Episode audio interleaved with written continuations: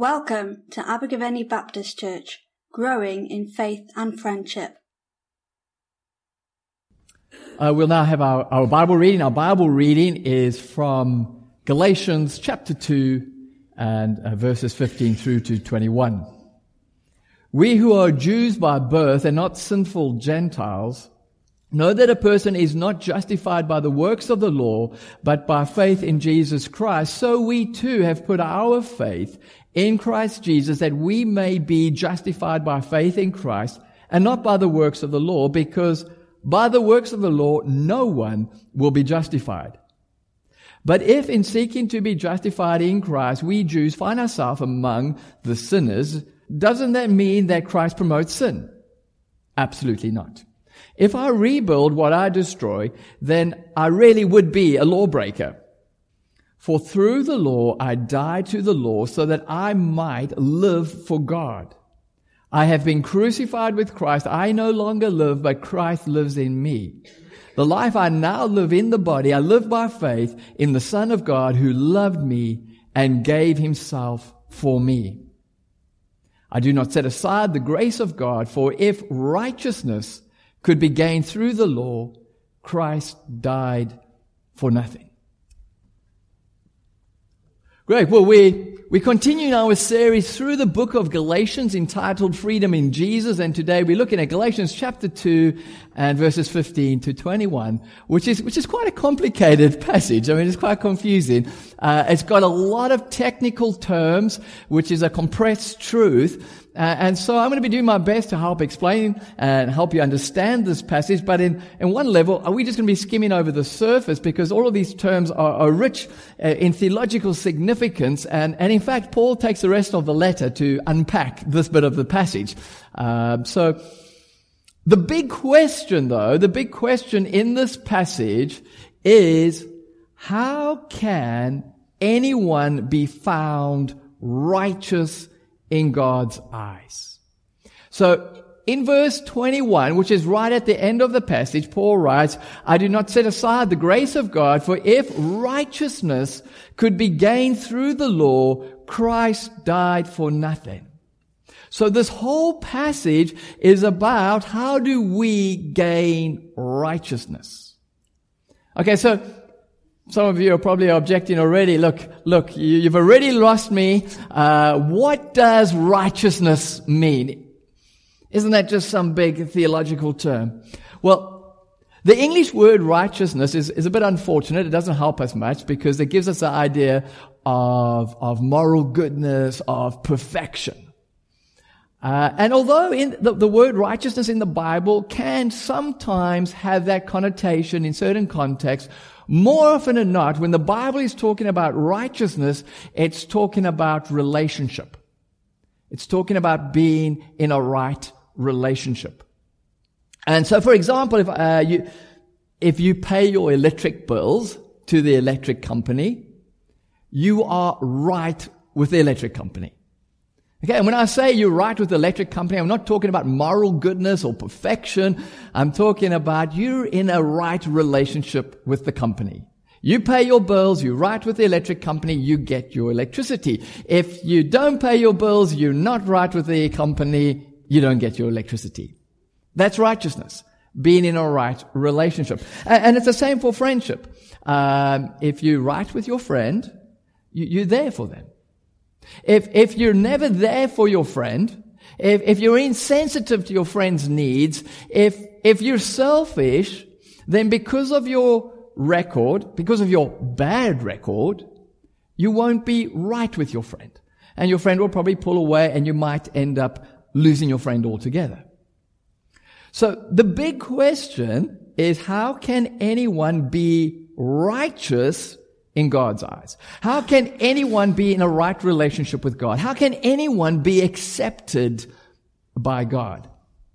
And this is a very important question. This is a, a hugely important question, because everyone is trying to gain righteousness.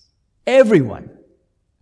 Now again, you might object and say, now come on, surely, surely righteousness is just some archaic religious word. It's totally irrelevant today. I don't need righteousness. I'm not looking for righteousness. Yes, you are.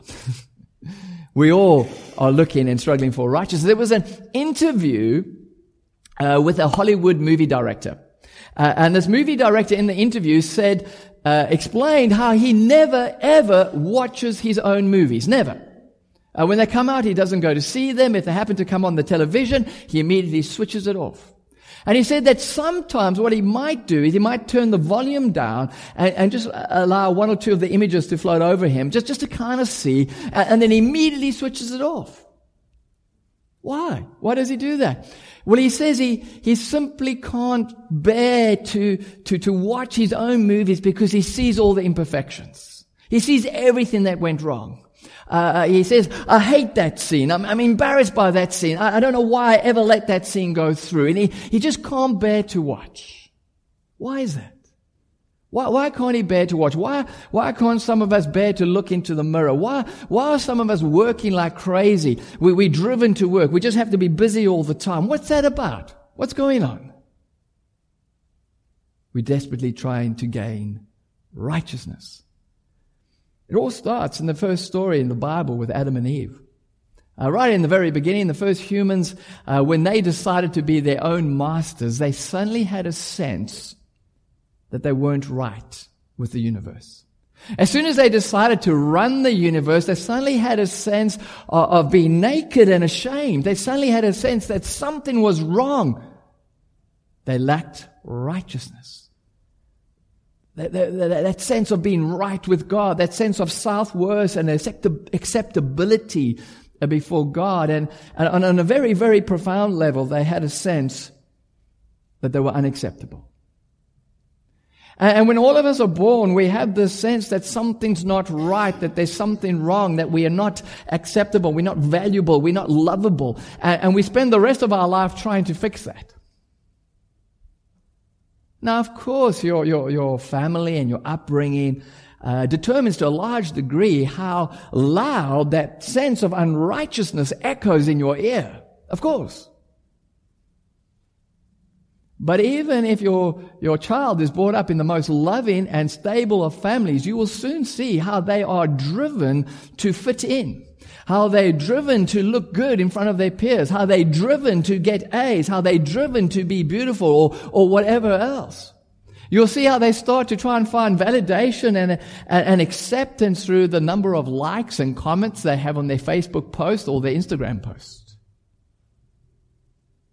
What's that about? Trying to discover, find righteousness. That's what we look for in our relationships. We want a, a beautiful person to find us beautiful. That's what we want from our relationships. That's what we want from work. That's why we can't bear to look. Even atheists are desperately seeking righteousness, a sense of being validated, of being accepted, of being loved. And so the question is, how can anyone be found righteous in God's eyes? Well, we read in, in verses fifteen and sixteen, Paul writes, "We who are Jews by birth and not sinful Gentiles know that a person is not justified by the works of the law, but by faith in Jesus Christ. So we too have put our faith in Christ Jesus, that we might be justified by faith in Christ and not by the works of the law, because by the works of the law no one will be justified." So over here we are introduced to our second big theological term, justified. Now justified, the word justified is closely related to righteousness. In fact, it's a verbal form of the, uh, of the noun righteousness. Uh, and, and the word justified comes from the courtroom. It comes from the courtroom where a judge pronounces his verdict. And he will either say you're justified or you're condemned. Okay, so, so justified is the opposite of being condemned. To be justified means the judge declares that you are not guilty. You are innocent. They declare that you are in the right. They declare you righteous. And in this passage, we discover that there are, are two ways that you can try and seek justification. Either by the works of the law or by faith in Jesus. Okay, so let's look at works of the law first. What is, what is the works of the law? Well, the Jews believed that the way you would be justified, the way you would gain righteousness, was by obeying the law, the, the, all the commandments in the Old Testament. That, that would be, if you, if you obeyed all the commandments of the Old Testament, you would gain righteousness. And so if you were really good, if you were sorted, if you were morally great and, and, and perfect, then God would owe you. God would have to accept you, value you, love you because, well, because you're so sorted and you're so good.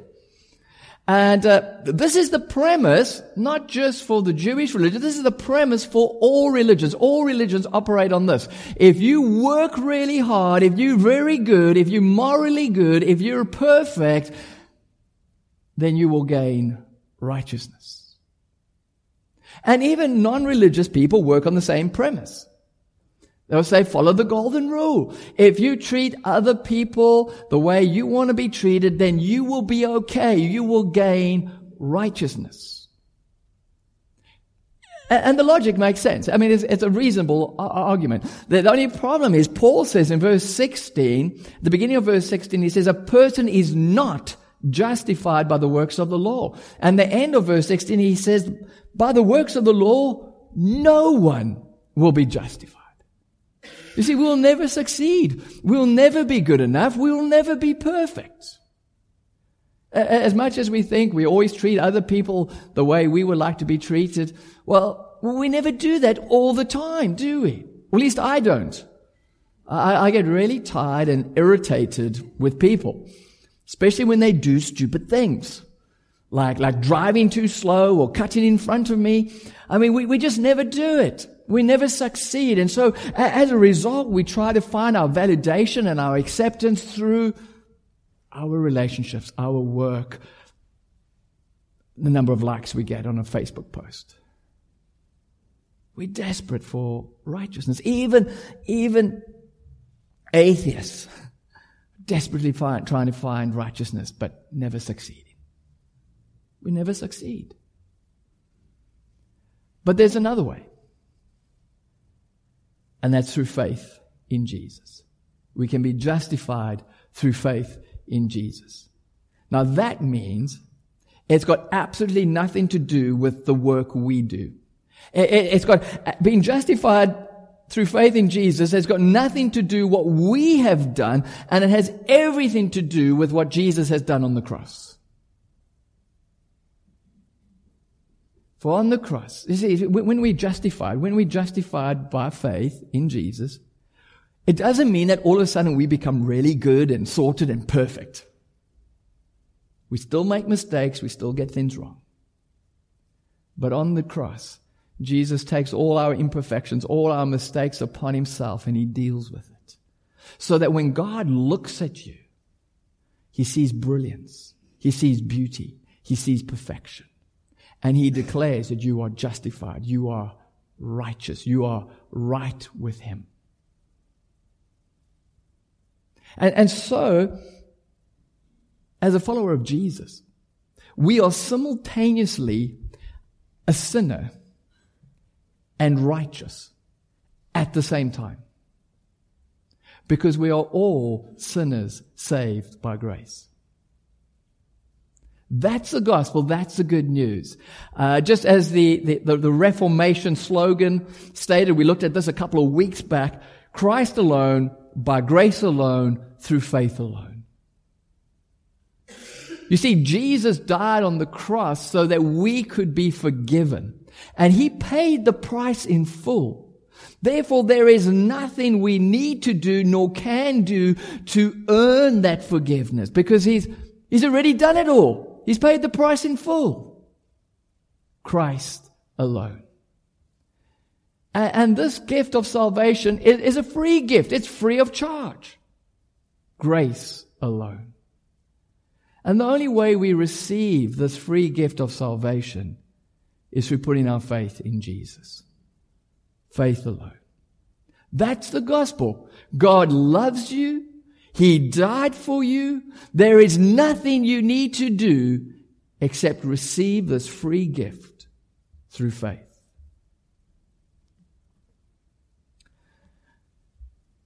However, there were excuse me, uh, there were some who objected. There were some Jewish followers of Jesus who objected. We'll call them troublemakers. These troublemakers half agreed with Paul and they half disagreed. They agreed that you are justified by faith in Jesus, but they believed that soon as you were justified, soon as you were forgiven, surely then you still had to obey the law, all the commandments in the Old Testament, in order to remain acceptable to with God. And you can understand their logic. I mean, if you want to live a life for God, if you want to please God, well, surely you're going to obey all the commands in the Old Testament. Yeah. I mean, you can understand uh, their, their logic. Uh, Paul's response to this is astounding. Paul, in verse nineteen, says, "For through the law I died to the law so that I might live for God." Wow, okay, let, let's unpack that slowly. Firstly, he claims he's died to the law. That means he has absolutely no relationship with the law. It has no part in his life whatsoever. That is a huge claim because, I mean, Paul was a devout Jew. His whole life, he had found his identity, he's found his whole purpose and his meaning in life was all about obeying the law. Yet he says, he's died to the law. He, he's died to his old identity. He's died to his old way of life. All of that is dead to him. Why? Why would he do that? Well, he says it was through the law. He, he's saying it was the law itself that led him to this course of action. It was the law itself that, that told him to die to the law. How does it do that? Well, the law points to Jesus. And Jesus has come and he's fulfilled the law, and therefore the law has no control over us. But more so, if the law points to Jesus, and now Jesus has come, surely in order to truly obey the law, you need to die to the law and follow Jesus, because that's what the law is pointing to. The other reason why he dies to the law, and this is Quite, uh, quite something. He says, so that I might live for God. Wow. Again, think about that. The, uh, I'm going to die to the law so that I can live for God. So he's claiming that the law was actually preventing him from truly living from God. Rather than bringing him closer to God, the law was actually preventing him from living for God. How? How does the law do that?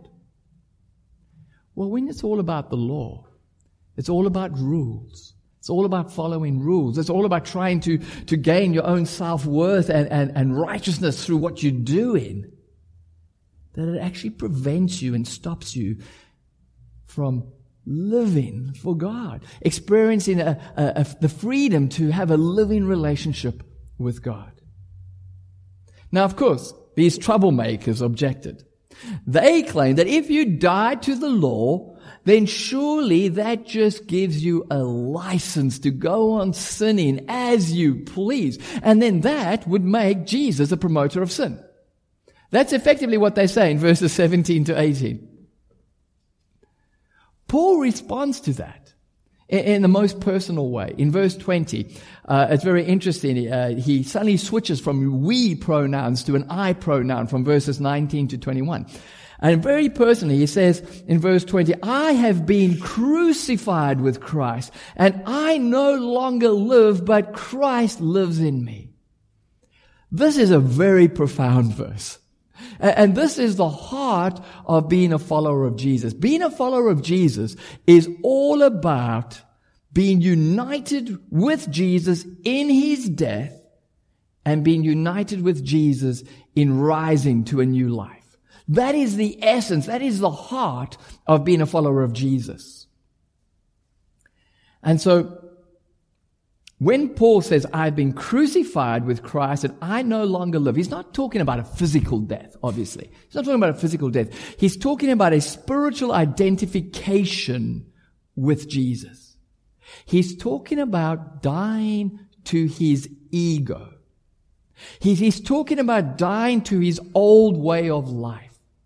He's talking about dying to all the ways he had been trying to gain righteousness, his own righteousness, all the ways he'd been trying to find self-worth and acceptance. He's saying, I'm dying to all of that. I'm, that that's no longer part of me. Rather, Jesus is now living in me. The Holy Spirit is now coming into me so that I can live for Jesus, and everything I do now is for Jesus. You see how this new way of living doesn't lead to someone sinning more. Because you die to your old self. You die to your old ways.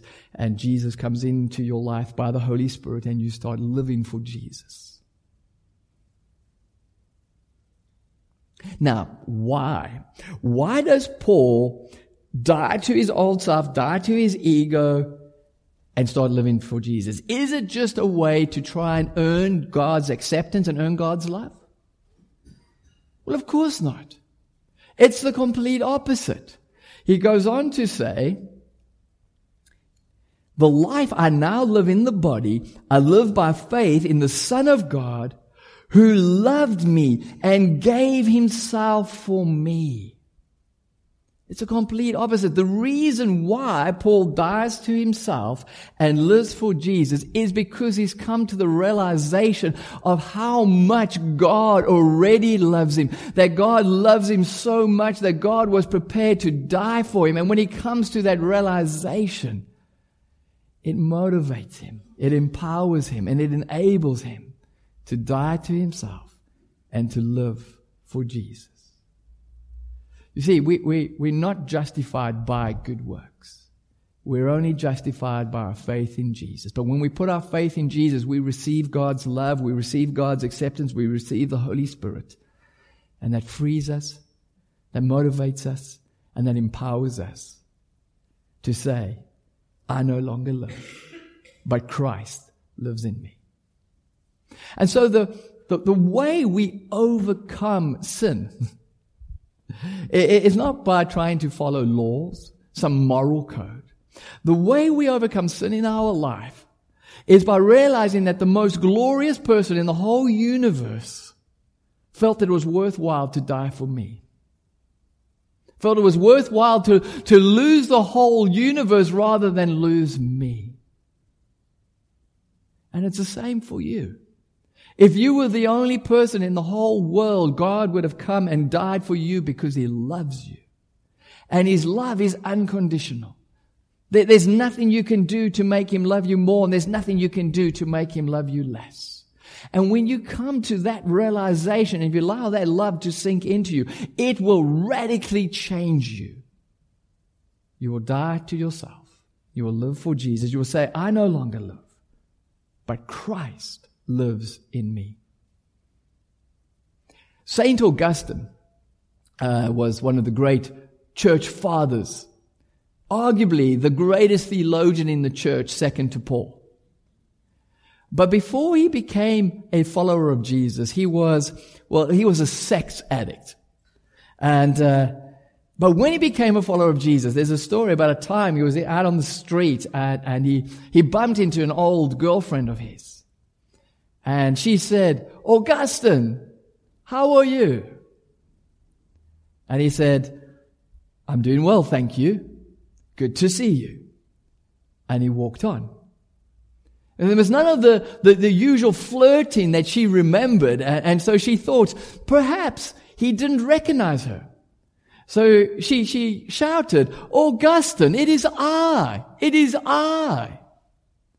To which Augustine replied, I know, but it's not I. And what he's saying, saying, lady, I, I care for you, but you're not my righteousness. I'm not addicted to you anymore. I don't need your arms. You see, he had he had sexual self-control, not, not because he was obeying a law, not because he was obeying a moral code, not because he had strong willpower. No, I won't. No, no, no. No. He had sexual self-control because he found his righteousness in Jesus. He found his self-worth and his value in his relationship with Jesus. And so he was able to say, I no longer live, but Christ lives in me. Let's pray. Heavenly Father, uh, we, we, we confess that, that we do try to seek righteousness in so many places. We try to seek self-worth and value and acceptance in, in everything and anywhere but with you. And even in our relationship with you, we try to earn it and we try to work it and we try to deserve it. Father, we just want to thank you that you love us so much. You love us even though we get things wrong. It doesn't change that your, your perception of us. You love us so much that you died for us. And Father, we just stand in awe of that. And Father, we pray that that reality, that truth would, would not just be a head thing, but it would, would sink down into our hearts, that we would know how accepted we are and how, how we are righteous in your eyes because of Jesus. And Father, may that free us from all the other ways of, of, of how we try to find it. Free us from our ego. Free us from, from our old way of trying to earn our acceptance. Free us to then enter in and to walk with you and to be able to say, I no longer live, but Christ lives in me. We ask this in the name of Jesus. Amen. Thank you for listening to our podcast. For more information about Abergavenny Baptist Church, please visit our website at abergavenny baptist dot co dot U K.